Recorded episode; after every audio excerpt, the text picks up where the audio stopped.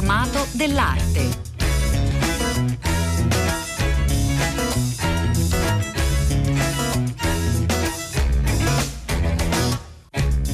Buongiorno, buongiorno a tutte le ascoltatrici e tutti gli ascoltatori da Elena del Drago. Sono giorni difficili, eh, drammatici, complicati. Noi continuiamo a raccontarvi l'arte anche se eh, come sapete i musei sono chiusi, ma speriamo di farvi fare esperienza dell'arte attraverso le nostre parole, mh, mm, attraverso gli strumenti digitali messi in campo eh, dai musei, anche il museo in cui vi portiamo oggi, il Castello di Rivoli a pochi chilometri da Torino, museo d'arte contemporanea, il primo museo d'arte contemporanea in Italia ha scelto di aprire una sua sede eh, virtuale, eh, una sede che possa sostituire eh, in questi giorni integrare invece per tutto il resto dell'anno eh, proprio la visita usuale, la visita fisica al museo, ci sono opere inedite, dunque pensate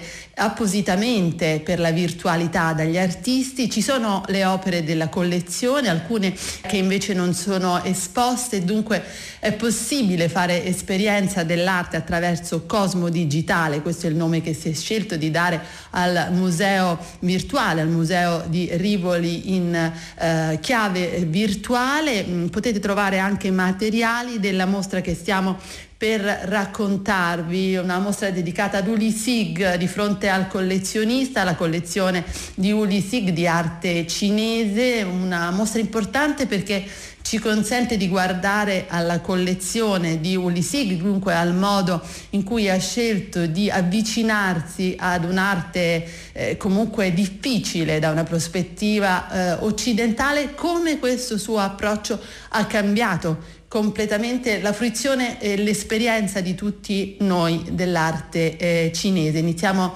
la nostra puntata con Marcella Beccaria, curatrice della mostra. Buongiorno, il programma del Castello di Rivoli eh, si arricchisce quest'anno appunto di questa mostra dedicata alla collezione di Ulisig e questo avviene nell'ambito di una riflessione anche che il museo sta operando eh, relativamente alla relazione tra le collezioni pubbliche e quelle private ehm, in quanto eh, dall'altro anno il castello ehm, ha in gestione la collezione privata di Francesco Federico Cerruti, uno straordinario collezionista eh, italiano che ha deciso di lasciare appunto al, al museo, al castello di Rivoli la, la gestione eh, della grande collezione da lui raccolta nel corso della sua vita. In questo caso però il protagonista è Uli Sig. Allora prima lo, lo, avremo al telefono, quindi chiedo innanzitutto a Marcella Beccaria di raccontarci proprio questo grande collezionista. Esattamente, Uli Sig è sicuramente un collezionista direi anomalo eh, quanto a capacità di focalizzarsi con eh, precisissimo eh, interesse fin dall'inizio della sua attività collezionistica a un unico soggetto, eh, che nel caso precipuo è appunto l'arte cinese. Questo è dovuto alla sua ehm, esperienza di vita, perché Ulissig è un uomo peraltro molto eclettico dai, dai numerosi interessi, è stato un campione olimpico di canottaggio, eh, è stato giornalista economico, eh, ha lavorato come avvocato, eh, ha lavorato come uomo d'affari e, ehm, ed è stato poi anche un diplomatico.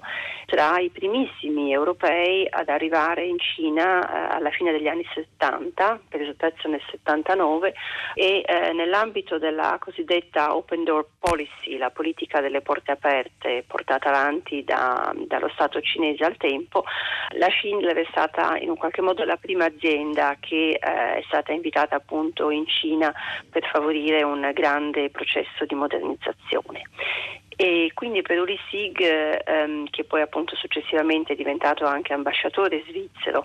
Ehm, quindi è ehm, tornato una Cina. seconda volta in Cina per un numero di anni. Sì, più volte appunto in Cina. Ehm, diciamo, la relazione con l'arte è stata un modo innanzitutto per conoscere il paese, eh, per conoscerlo anche in modi in cui sia quando era un uomo d'affari che successivamente un diplomatico eh, probabilmente non sarebbe riuscito forse a cogliere eh, diciamo, nell'ambito di una, una, relazione appunto più formale eh, la verità della, della realtà e della cultura cinese, cosa che invece lo interessavano tantissimo e quindi è stato anche un modo, lui racconta, per perlomeno all'inizio eludere anche la stretta sorveglianza alla quale come straniero era comunque sottoposto, nel senso che era comunque scortato e accompagnato in ogni suo movimento. E, e quindi l'arte è diventata una sorta di eh, modo per, per, capire una realtà che diversamente gli sarebbe stata preclusa. Quindi l'origine di questa collezione eh, credo sia molto interessante in quanto è davvero una prova del fatto che l'arte è un modo di conoscere la realtà, è una forma di conoscenza e nel caso appunto della vicenda collezionistica di Ulissig, se vogliamo, eh, abbiamo veramente la prova lampante di quanto eh, la, la relazione diretta con gli artisti e le opere possa in questo senso essere illuminante. Come si è mosso? Poi lo chiederemo naturalmente anche direttamente a Uli Sig, ma come è riuscito a muoversi proprio nella, nell'ambito della scena artistica cinese che non è insomma affatto facile da navigare, non lo era soprattutto in passato? Eh, certo, eh, lui ha chiaramente mh, mm, si è potuto avvalere di una fitta rete di, di, relazioni, se vogliamo, sommerse, nel senso che, come in realtà poi sappiamo avviene un po' sempre, eh, gli artisti tra loro, ehm, per quanto magari non presenti sulla scena pubblica, sono sempre estremamente connessi. Quindi, eh, diciamo, da un'amicizia all'altra, da un artista all'altro, eh, Uristighi in un qualche modo appunto si è mosso in una rete che al tempo e ancora negli anni 90, se vogliamo, diciamo, non era ancora così eh, apertamente dichiarata, perché chiaramente eh, oggi noi conosciamo la Cina come un grande promotore eh, culturale, molto attivo in fatto di costruzione di musei, di, di costruzione di, insomma, di grandi collezioni museali, eh, di, con una fitta rete di, di gallerie anche commerciali. Eh, queste sono però eh, diciamo, evoluzioni molto recenti in un certo senso, quando eh, Ulissiga ha cominciato a collezionare attivamente e questo è un po' dopo i suoi primi viaggi in Cina ed è esattamente negli anni 90 che comincia in maniera eh, proprio scientifica diciamo, la collezione, ehm, tutta questa mm, rete di sovrastrutture relative al mondo dell'arte in Cina ancora non esisteva. Quindi è stato un lavoro proprio, propriamente ad personam eh, che però muovendosi in Cina e anche con la capacità di questo collezionista lo ha portato, ci raccontava l'altro giorno, a contattare e a visitare qualcosa come 2000 studi di artisti. Come avete lavorato? Perché effettivamente sono moltissime le opere in collezione. Marcella sì, Beccaria. La, la, collezione è arrivata a includere, consideri che è arrivata a includere eh, qualcosa come 2500 opere. Eh, poi Ulissig con un atto di mecenatismo che credo non abbia pari, perlomeno nel, nel mondo contemporaneo, ha donato 1500 di queste opere a un museo attualmente in costruzione che si trova a Hong Kong, che è il museo M+. E lui proprio mi ha raccontato che lui fin dall'inizio in un qualche modo, cioè po- pochissimo dopo che ha cominciato a collezionare, ha capito che eh, questa collezione avrebbe dovuto essere enciclopedica, quindi doveva nascere già in un qualche qualche modo con lo scopo di essere ridata a, al paese che culturalmente l'aveva eh, prodotta.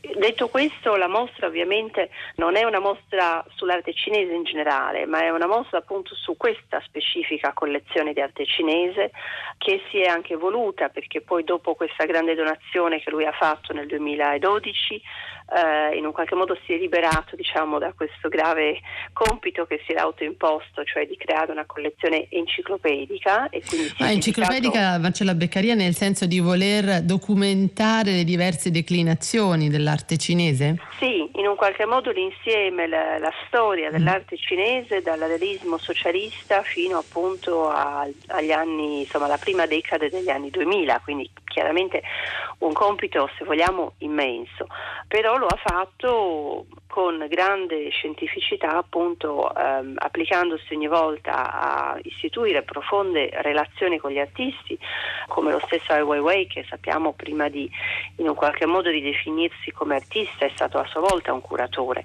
Eh, quindi diciamo, le relazioni che Ulisiga ha stretto per poter raggiungere il suo scopo ovviamente sono state eh, molteplici. Nello specifico la mostra al Castello di Rivoli appunto diciamo, illustra alcuni capisaldi di questa sua storia, quindi la capacità di guardare diciamo, anche esempi importanti degli inizi proprio dell'arte cinese ehm, contemporanea, quindi eh, dalla fine del realismo socialista, e poi quelle che sono eh, le ultime tendenze dell'arte eh, che eh, in maniera molto profonda, interessante e avvincente restituiscono anche una stretta relazione con quella che era l'antica tradizione cinese. Quindi ehm, in mostra noi abbiamo artisti molto giovani, alcuni dei quali stanno lavorando proprio nella direzione di una relazione con antiche tradizioni che diversamente sappiamo negli anni di Mao erano state totalmente spazzate dal panorama culturale. Grazie molte, grazie a Marcella Beccaria. Grazie a voi.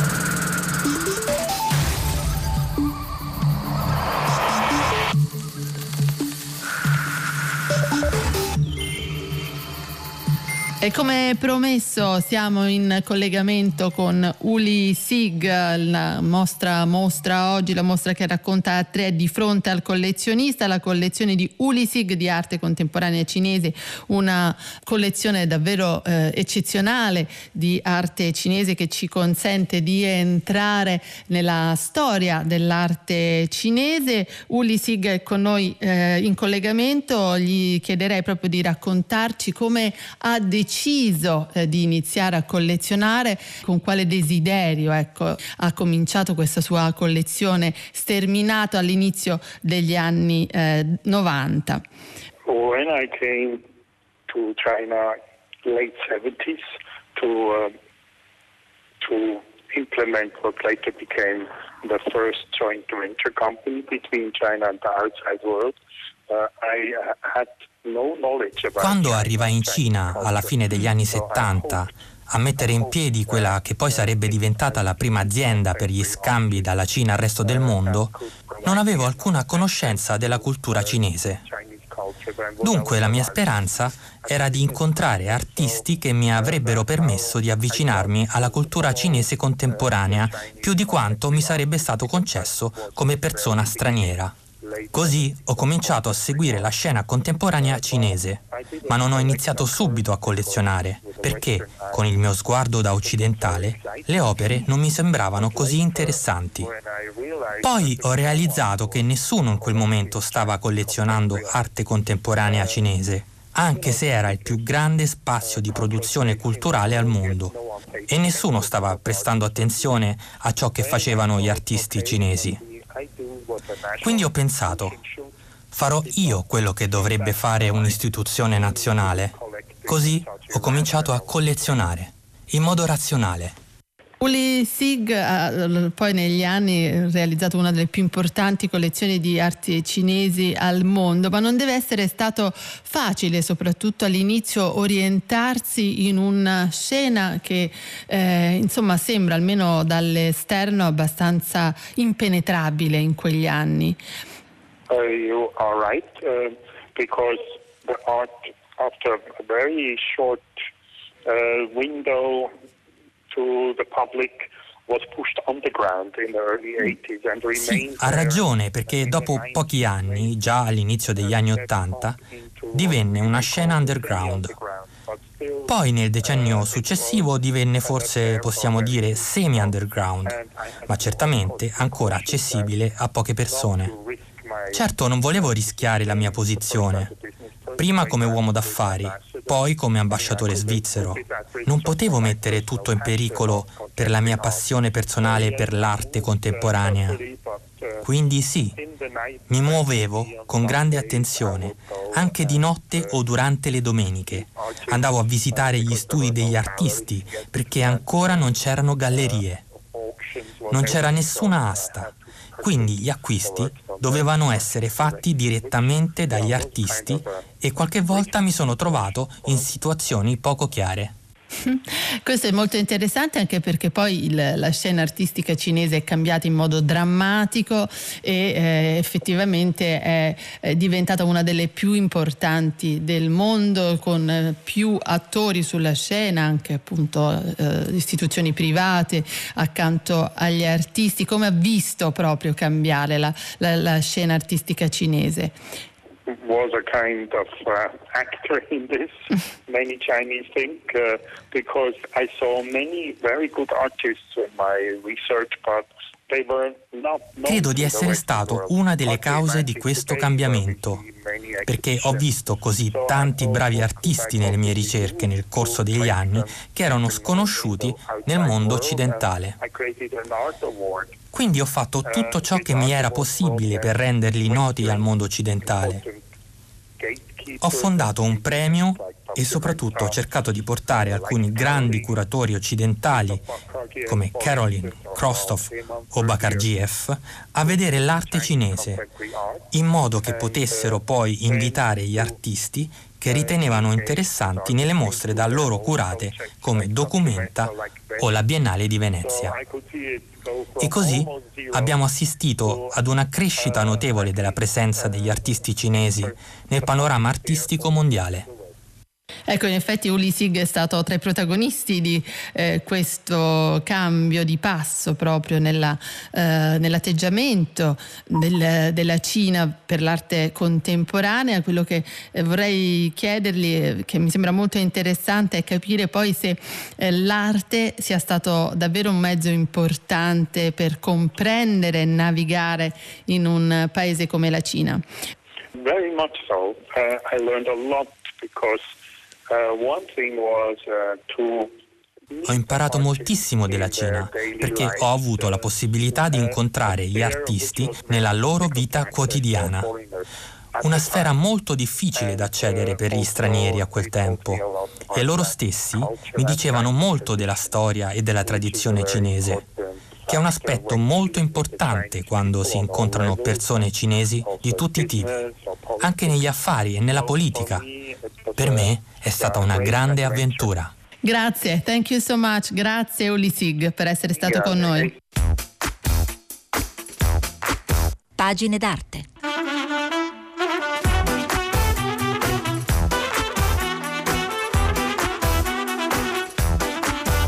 Ed eccoci arrivati al nostro spazio, lo spazio di A3 dedicato ai volumi, ai libri che ci portino in qualche modo nel mondo dell'arte. Siamo particolarmente felici di ospitare Paola Pallottino che è con noi in collegamento. Buongiorno. Buongiorno. Paola Pallottino che ha fatto un lavoro molto prezioso sulla storia delle illustratrici italiane. Allora, le figure per dirlo, storia delle illustratrici italiane, edito dalla Treccani, è un volume eh, prezioso perché eh, ci porta anche all'interno di una storia poco conosciuta. Pallottino. Ma direi ignorata del tutto, vogliamo ecco, dire. Ignorata, ecco, per essere più precise. Come, come hai iniziato a lavorare proprio su questo tesoro? Perché poi si fanno delle scoperte davvero interessanti, soprattutto devo dire eh, tra, tra, le prime illustratrici, delle, delle, vere pioniere. Delle vere pioniere, allora diciamo che eh, da tempo immemorabile io mi occupo di illustratori, raccolgo dati, eh, ho cominciato dal retro de, dei volumi illustrati a, prendere, a tirarmi giù tutti gli autori e titoli e relativi illustratori quando a un certo punto mi sono resa conto che un'enorme quantità di illustratrici donne non, eh, non erano state, eh, non dico mm, non hanno avuto spazio, ma proprio non sono state nemmeno statisticamente rilevate, non sono state mai citate, eccetera. E ho cominciato al debutto degli anni Ottanta con un libretto sulle illustratrici, sulle illustratrici italiane, però segnatamente nel periodo, oh, periodo così tra le due guerre, eccetera. quando continuando a lavorare mi sono resa conto che bisognava indagare questa storia incredibile, questa storia completamente sommersa e ho cominciato a lavorare a quello che in un primo tempo avevo concepito come un dizionario delle illustratrici italiane quando sono arrivata a quota 3.000 di professioniste dal, dal, 600 ad oggi ho dovuto interrompere e dire no, dizionario no, facciamo un libro, selezioniamo. Avete selezionato evidentemente perché le opere riprodotte nel volume eh, sono veramente stupefacenti, insomma, per raffinatezza, eh, per capacità anche tecniche.